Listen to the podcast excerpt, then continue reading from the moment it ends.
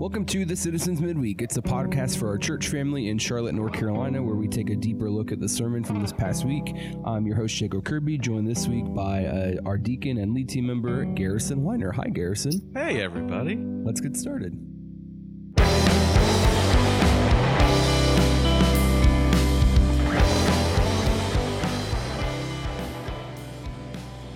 God has given us work to do. So in this series, we're trying to figure out what it means to, to think about our work and our labor and our cultivating as Christians. So for week two, um, we were looking at a couple different passages. We looked at Genesis chapter 3, 17 through 19, which is kind of the passage about the ground being cursed, our, our work being cursed because of the curse of sin.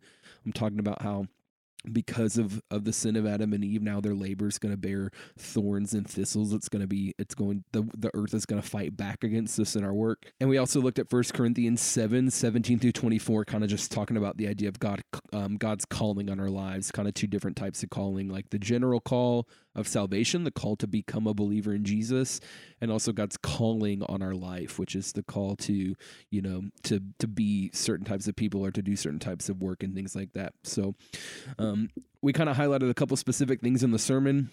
Um, the three points that we kind of work towards at the end um, were that God's calling for all of us, and no matter what the work is, is to do three things. It's to work heartily for the Lord.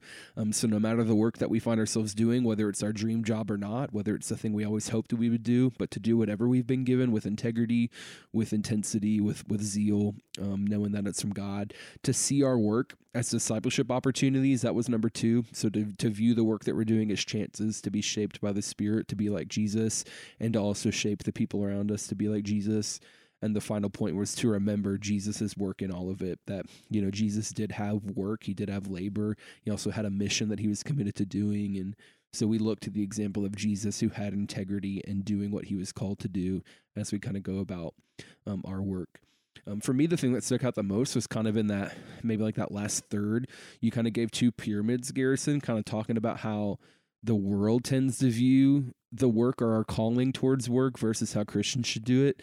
And the the you know the world was an inverted pyramid. I'm doing a hand motion like anybody's going to see what I'm doing. I'm doing what is this? I'm doing an Illuminati triangle in my living room. Great. Um, but the world's kind of pyramid is upside down where we start with passions at the bottom in a worldly sense where the first thing the world might think about is what am I what do I care the most about? What do what what excites me the most? What do I enjoy doing the most?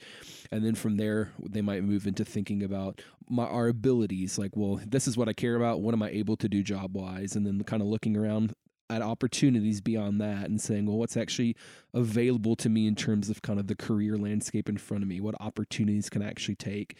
And then afterwards, we think about God almost as an afterthought. And you said it this way, and I was like, wow, I've totally done that before. Of like, after we discern our passions, abilities, and opportunities, being like, and thus, this is what God has given me. like, this is what God's told me to do because I've finagled and figured out these these processes or whatever.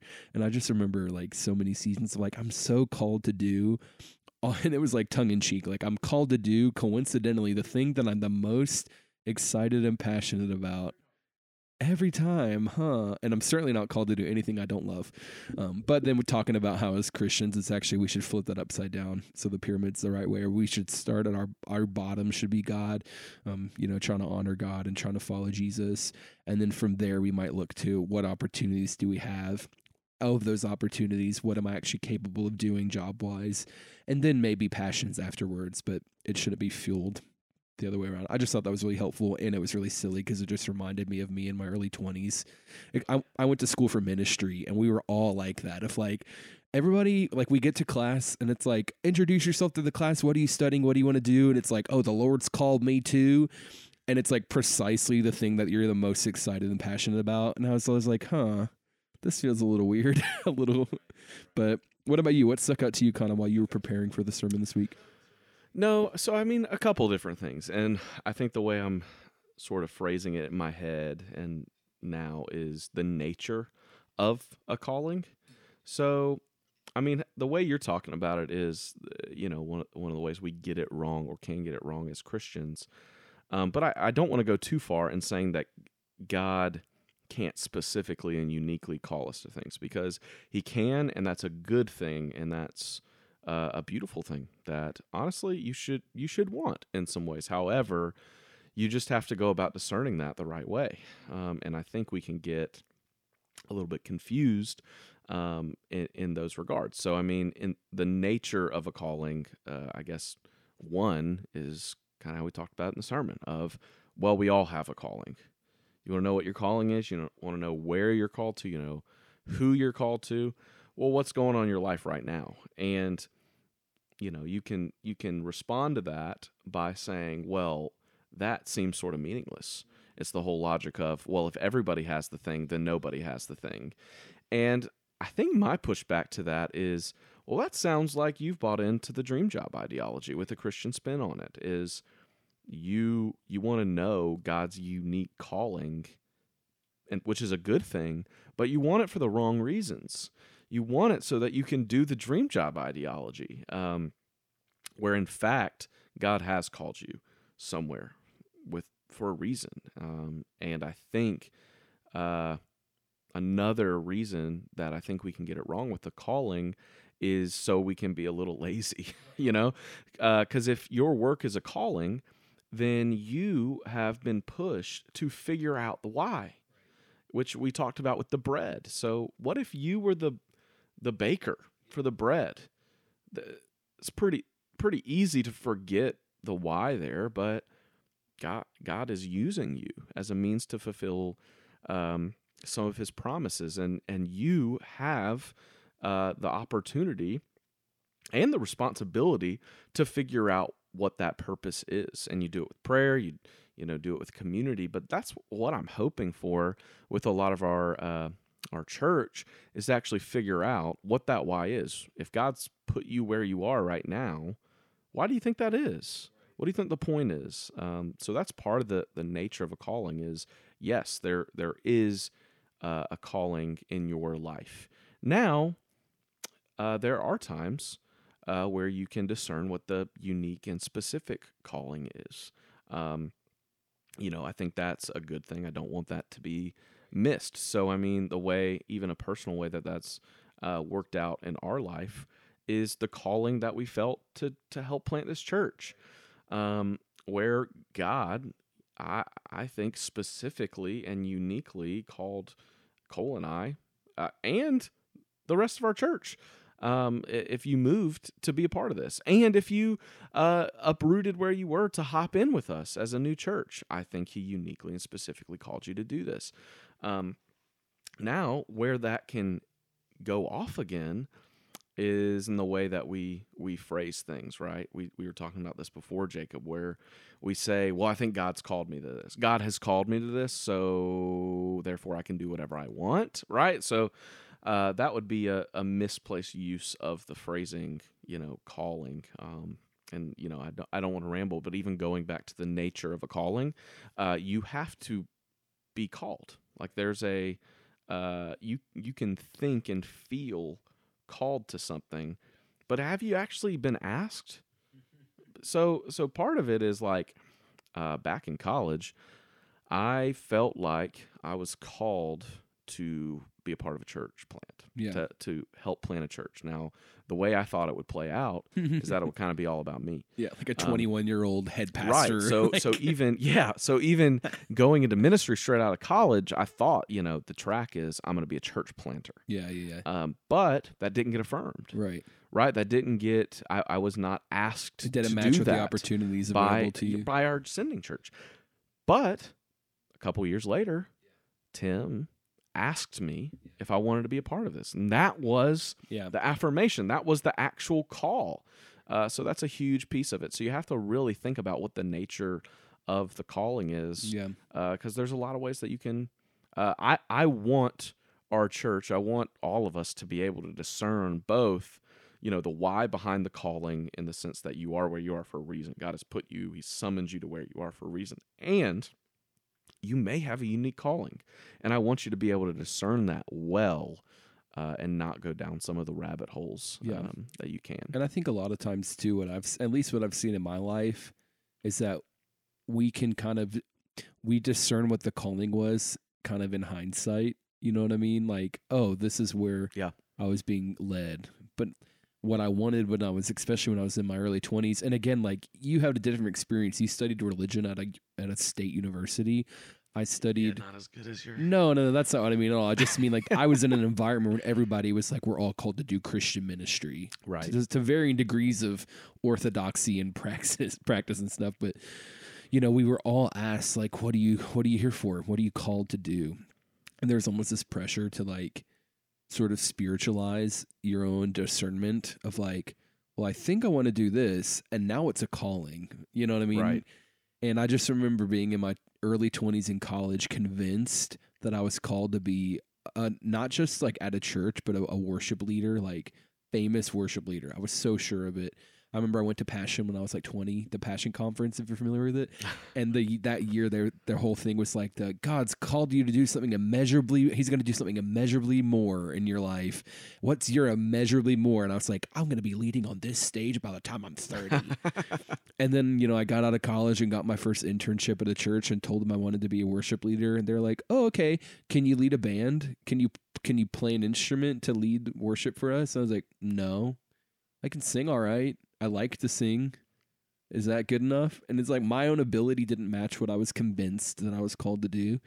And I spent a whole basically a whole year being really bitter at the people that were trying to helpfully Right. disciple me because I was like, You're stopping me from my calling. But it's like, bro, your your calling doesn't Yeah, match what you can It- even do. It's a huge part of the danger. Is like you may be spiritualizing a hard issue. So if you think about the dream job ideology, you know, Right. find the thing you're most. If you do the thing that you're most passionate about, you'll never have to work a day in your life. Yeah. I think the reason that's so appealing is that it appeals to our desire to self-actualize. It appeals to our desire to be special and Yeah. unique and have It's like something where our it's like, a this is bit. me this is who i am Huh. we don't we sometimes miss that we even believe that because we put a little bit of a christian frame on it Right. and saying like if god has uniquely called me to this thing Mm-hmm. that means i'm special Right. that means and that's not the Right. point that's not necessarily true but those things are getting tangled Right. up Right. I think I was even just thinking this is kind of a side thought, but when discerning what we're called to do, and I really appreciated this in the sermon, was that you you kind of reemphasized like you are called to do whatever you are doing right now because that's where that's where God's sovereignty has placed you. And I was even just thinking like, and when we're discerning what we're called, like the bread analogy, maybe the like the big picture isn't even in the what, but in the who. You know what I mean? Like hmm maybe the the fruit of your labor isn't necessarily in contributing to you know making bread that feeds families in a way that you know but it could just be like oh i'm here because of the- the relationships it gives me like maybe this job really does suck but while i'm here doing a job that i don't like with integrity i'm meeting people that otherwise wouldn't have somebody that knows jesus Yeah. maybe i'm in a neighborhood you know, maybe I'm working in a neighborhood or something that I would have no other access to to meet people other than the fact that I work here. You know, there could be reasons bigger than just the what you're doing. Yeah. That might give purpose to the why you might be called to do it in that season. But, um, yeah, thought that was super helpful. that's good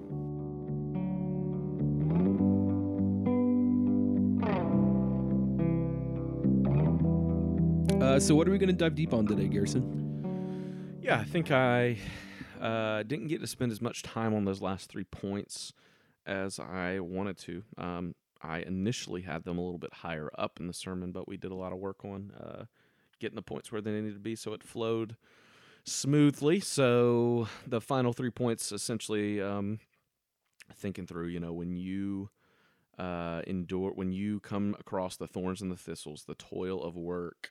Um, three things that you can do one work heartily coming out of colossians uh, 3 22 through 24 um, work heartily uh, see your work as discipleship and remember jesus's work. So um, i think those are uh, honestly they're a little less hyper practical uh, takeaways but i think they help reframe how you see and approach your work. So right.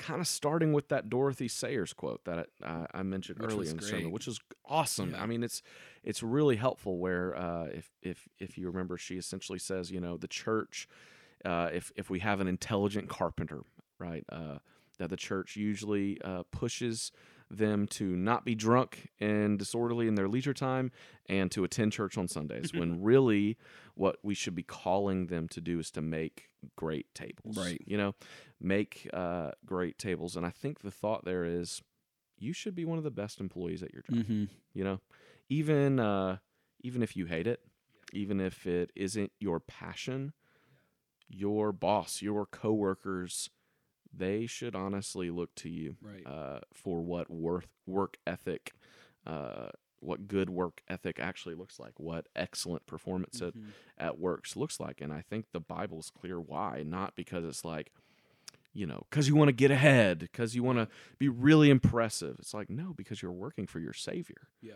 working as uh, you know as unto the lord i think as the text says and i think that's a huge thing Right. that we can miss and uh, that i've heard almost said flippantly or as a throwaway where it's like you know work for god work for jesus and it's like no that's a huge thing Right. reshape the who Right. right uh you know we talked about in that point how it's the bible is way more concerned with the how you work the quality of your work uh and who you're actually working for who your master really is rather than what the what is.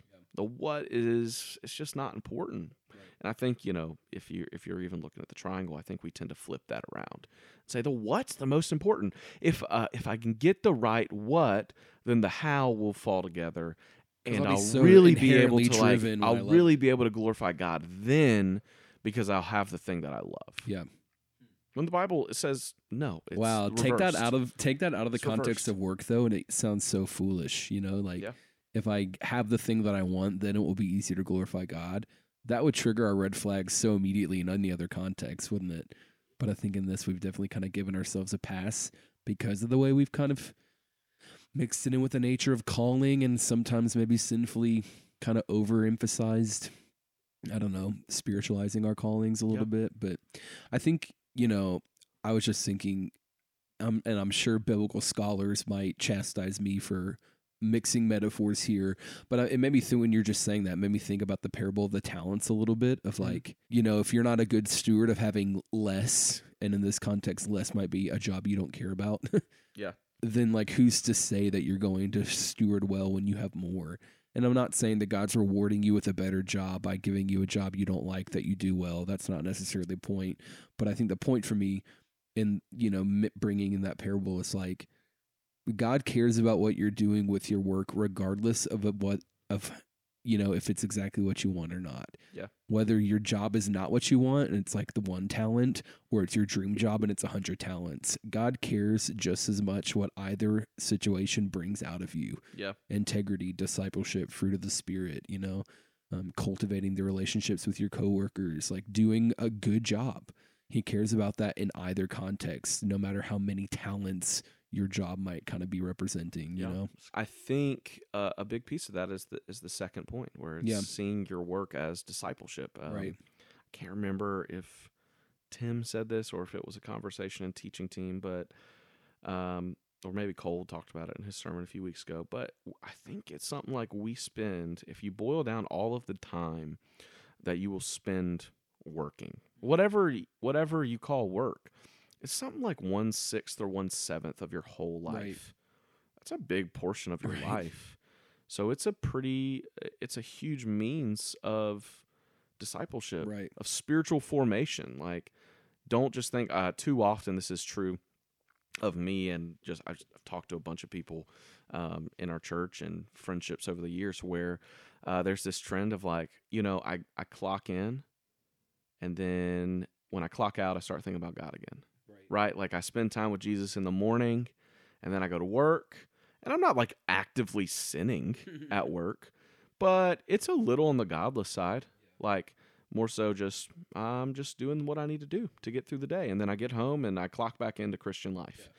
And that is not what the Bible is inviting us into. It's no, this is a huge part of discipleship to Jesus. Bring them in to your work. Your relationship with God doesn't, you know, take a, a time out uh, as you're going about uh, your your work. So um, yeah, I think that's a, a huge piece to it. Right. Working hard is good for you.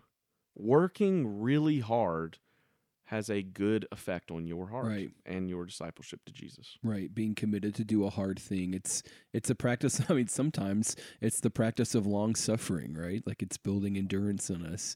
And it's not always suffering. Like, hopefully, some of us like our jobs. I mean, I like my job. Yeah. Um, but it's even liking a job doesn't mean it's always easy. And so recognizing like, and I think this, you know, it's been easier to see this when our full time jobs were ministry, but it's been a little bit harder to recognize those now that we're both doing jobs that aren't full time Yeah. ministry, where it's like the hard day at work in real estate is still an opportunity that the Holy Spirit wants to use to shape me to be more like Jesus. That's Right. And I think I definitely, you know, in the early stages of having a new job was kind of giving myself a pass to be less than Christian in some con like I could be meaner, I could be more impatient. I and it was almost like I gave myself permission to do that because it wasn't a church job anymore.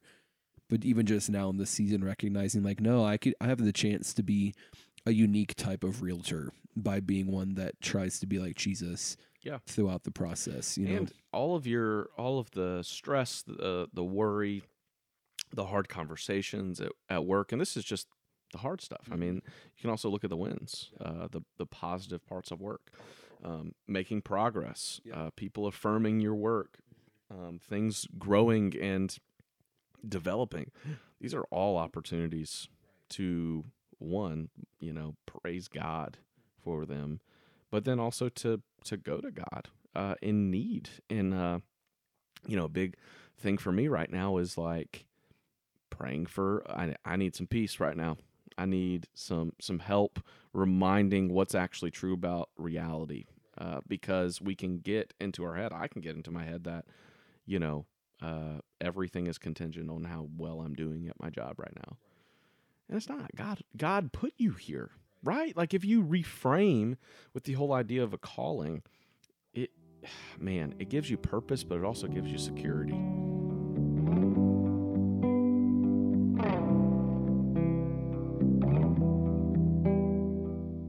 Any final thoughts you have for us today, Garrison? nope. Thanks for having me Yeah, thanks for being here with us. A couple of quick things for us coming up at Citizens Church. We've got our Citizens Lake Day coming up on the 24th. You can find more info about that on our website, citizenscharlotte- citizenscharlotte.com. The big thing for that is going to be if you can car- carpool with anybody, please do. We got some limited parking. Um, at the lake day. So if you're able to carpool, do that. Um, but other than that, that is all the time we have for today. So we will see you next time.